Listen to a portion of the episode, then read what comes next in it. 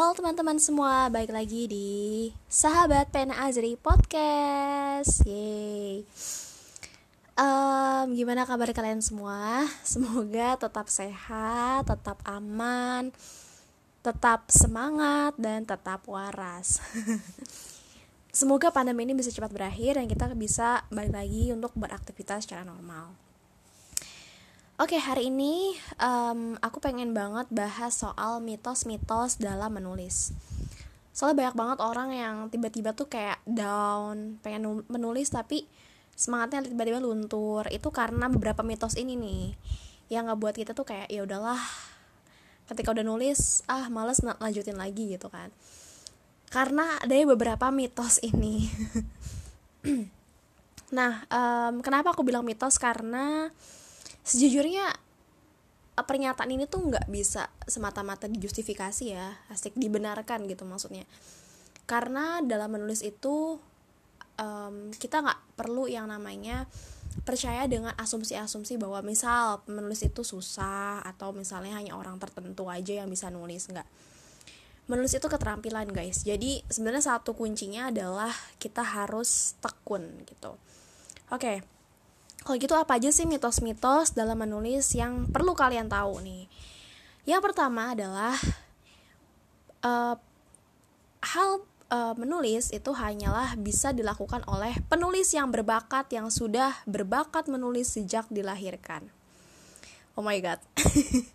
Jadi kalau misalnya kayak aku dari keluarga yang tidak uh, apa ya namanya?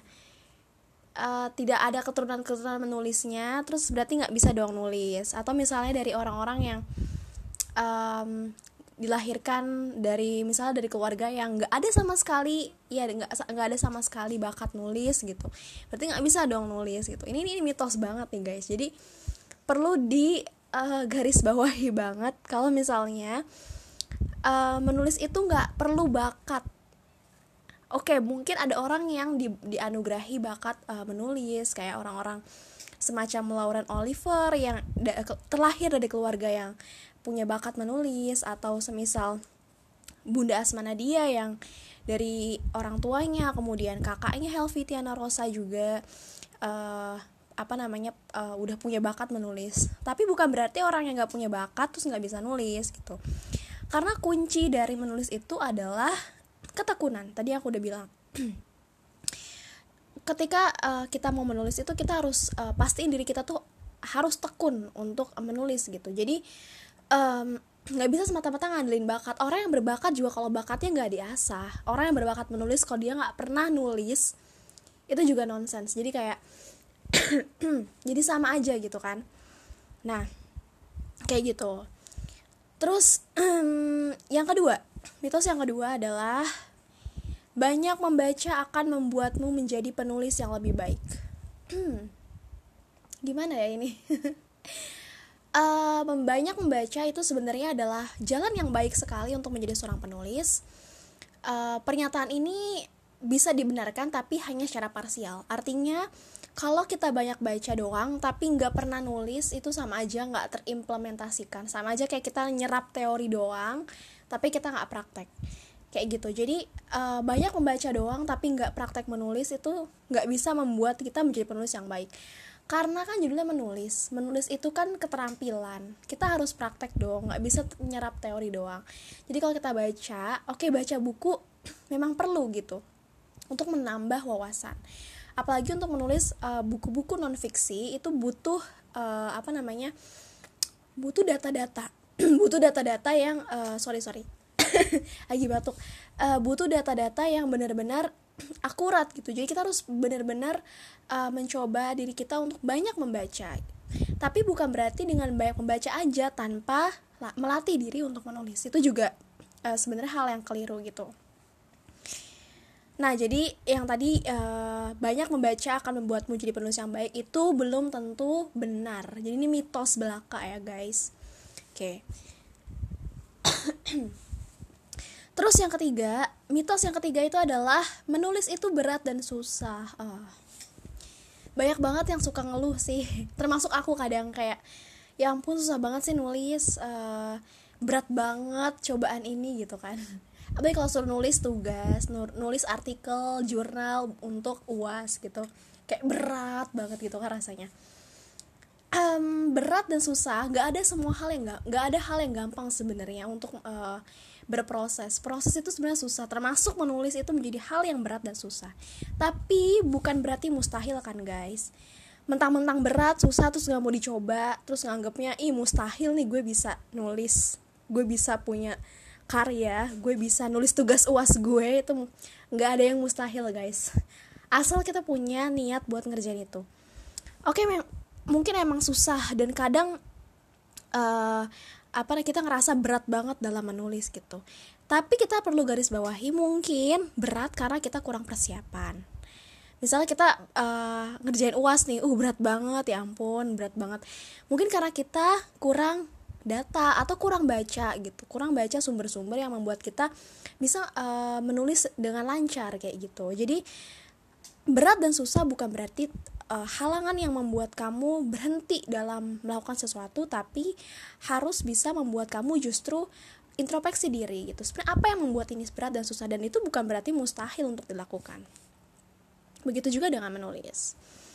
Nah, yang terakhir nih, buat yang sering ngomong kalau ya ampun J.K. Rowling tuh sukses banget ya, keren banget dia ya ampun. Pasti dia tuh nggak uh, pernah mengalami kesulitan dalam menulis deh. Ya ampun, please banget guys. please banget untuk kalian yang suka mikir bahwa para penulis profesional itu tidak mengalami kesulitan selama menulis itu mitos banget banget banget dan itu salah besar karena orang-orang yang justru kayak macam-macam penulis terkenal penulis yang udah hebat banget mereka tuh dilatar belakangi dengan kehidupan perjuangan kehidupan yang luar biasa berat kayak J.K. Rowling dia pernah mencoba bunuh diri gitu. Sebelum uh, novel Harry Potter yang diterbitkan itu dia pernah mencoba bunuh diri karena depresi berat dia kehidupan dia yang luar biasa menderita gitu. Tapi di situ dia punya motivasi untuk menulis. Itu kan berat banget kan? Dia baru bisa sukses di umur 40 tahun loh guys. Itu kayak nggak segampang itu. Atau misalnya aku suka banget kan sama Asma Nadia jadi aku cari tahu tentang kehidupannya Bunda Asman. Ternyata beliau itu punya penyakit kanker. Beliau punya penyakit uh, yang uh, katakanlah mematikan gitu. Tapi uh, beliau tidak menyerah untuk menulis. Sehari-hari di rumah sakit ia habiskan waktu untuk membaca menulis gitu. Dia juga pernah hidup nomaden pindah-pindah dari satu tempat ke tempat lain. Bahkan pernah hidup di pinggir pinggir rel kereta api gitu. Tuh hal yang wah itu justru dimotivasi buat dia gitu. Atau misalnya penulis-penulis lain yang oh Terelie yang sering ditolak-tolak terus yang berkali-kali ditolak oleh penerbit gitu. Dan itu bukan berarti um, hal yang apa ya namanya hal yang membuat kita tuh ngerasa bahwa oh para orang sukses itu kayaknya mereka nggak pernah ngalamin kesulitan oh salah besar kayak gitu.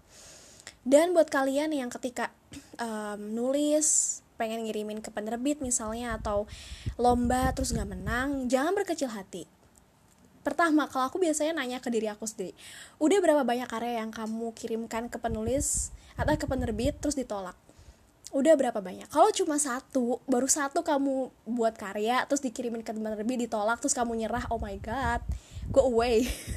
Karena rata-rata penulis itu adalah berkali-kali dulu ditolak baru dia mencapai apa itu kesuksesan. Karena kalau misalnya kita cuma sekali berkarya terus ditolak kita nyerah berarti kita nggak mau berproses gitu. Kita nggak mau menerima kekurangan memperbaiki kesalahan yang terjadi pada diri kita. Jadi menurut aku ketika kalian uh, menghadapi hal seperti ini tolong katakan kepada diri kalian dulu sebenarnya apa sih yang udah uh, aku lakukan selama berproses seperti ini? Kayak gitu. Nah itu tentang uh, mitos dalam menulis. Disimak ya guys. Semoga nggak nggak ada lagi mitos-mitos kayak gini uh, di dalam mindset kalian. Jadi dihapus dibuang jauh-jauh ya.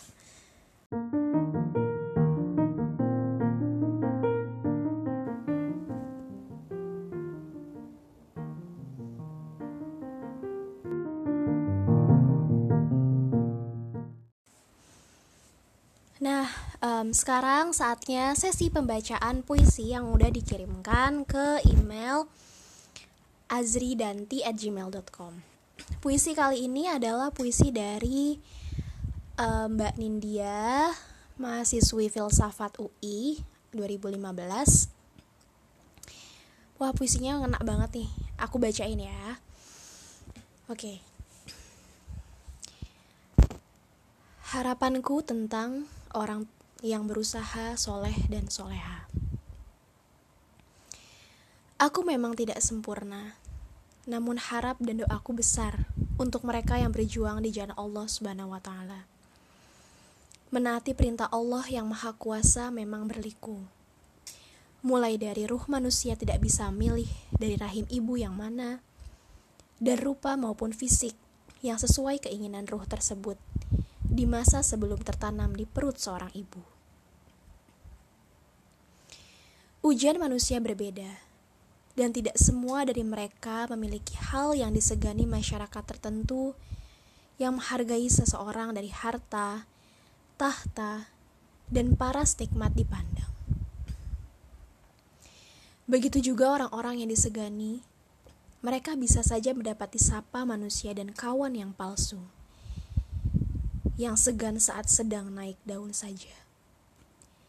Terkadang, aku merasa muak dengan keberadaan orang-orang hanya datang saat seseorang sukses, namun tidak menghargai kecacatan bawaan dan usaha berproses. Namun, aku percaya orang-orang soleh dan soleha tidak sekeji itu, sebab mereka menyayangi sesama manusia, menolong yang susah, saling mendukung sesuai tuntunan Allah Subhanahu wa Ta'ala. Aku berharap semua manusia dengan kelebihan dan kekurangan yang dimiliki dan senantiasa berusaha menjadi soleh dan soleha dapat memperoleh nikmat barokah dan surga dari Allah Subhanahu wa taala. Wah, dalam banget puisinya. Makasih Mbak India udah ngirimin puisinya. Dan buat kalian yang mau ngirimin puisinya, langsung aja ke email azridahanti at gmail.com azridhanty at gmail.com Jangan lupa sertakan nama, judul puisi, dan kalau misalnya punya pesan ini untuk siapa untuk siapa bisa tulis aja langsung di subjek emailnya.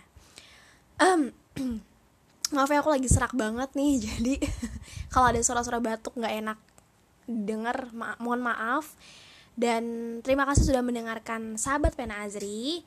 See you in the next episode. Thank you and bye bye.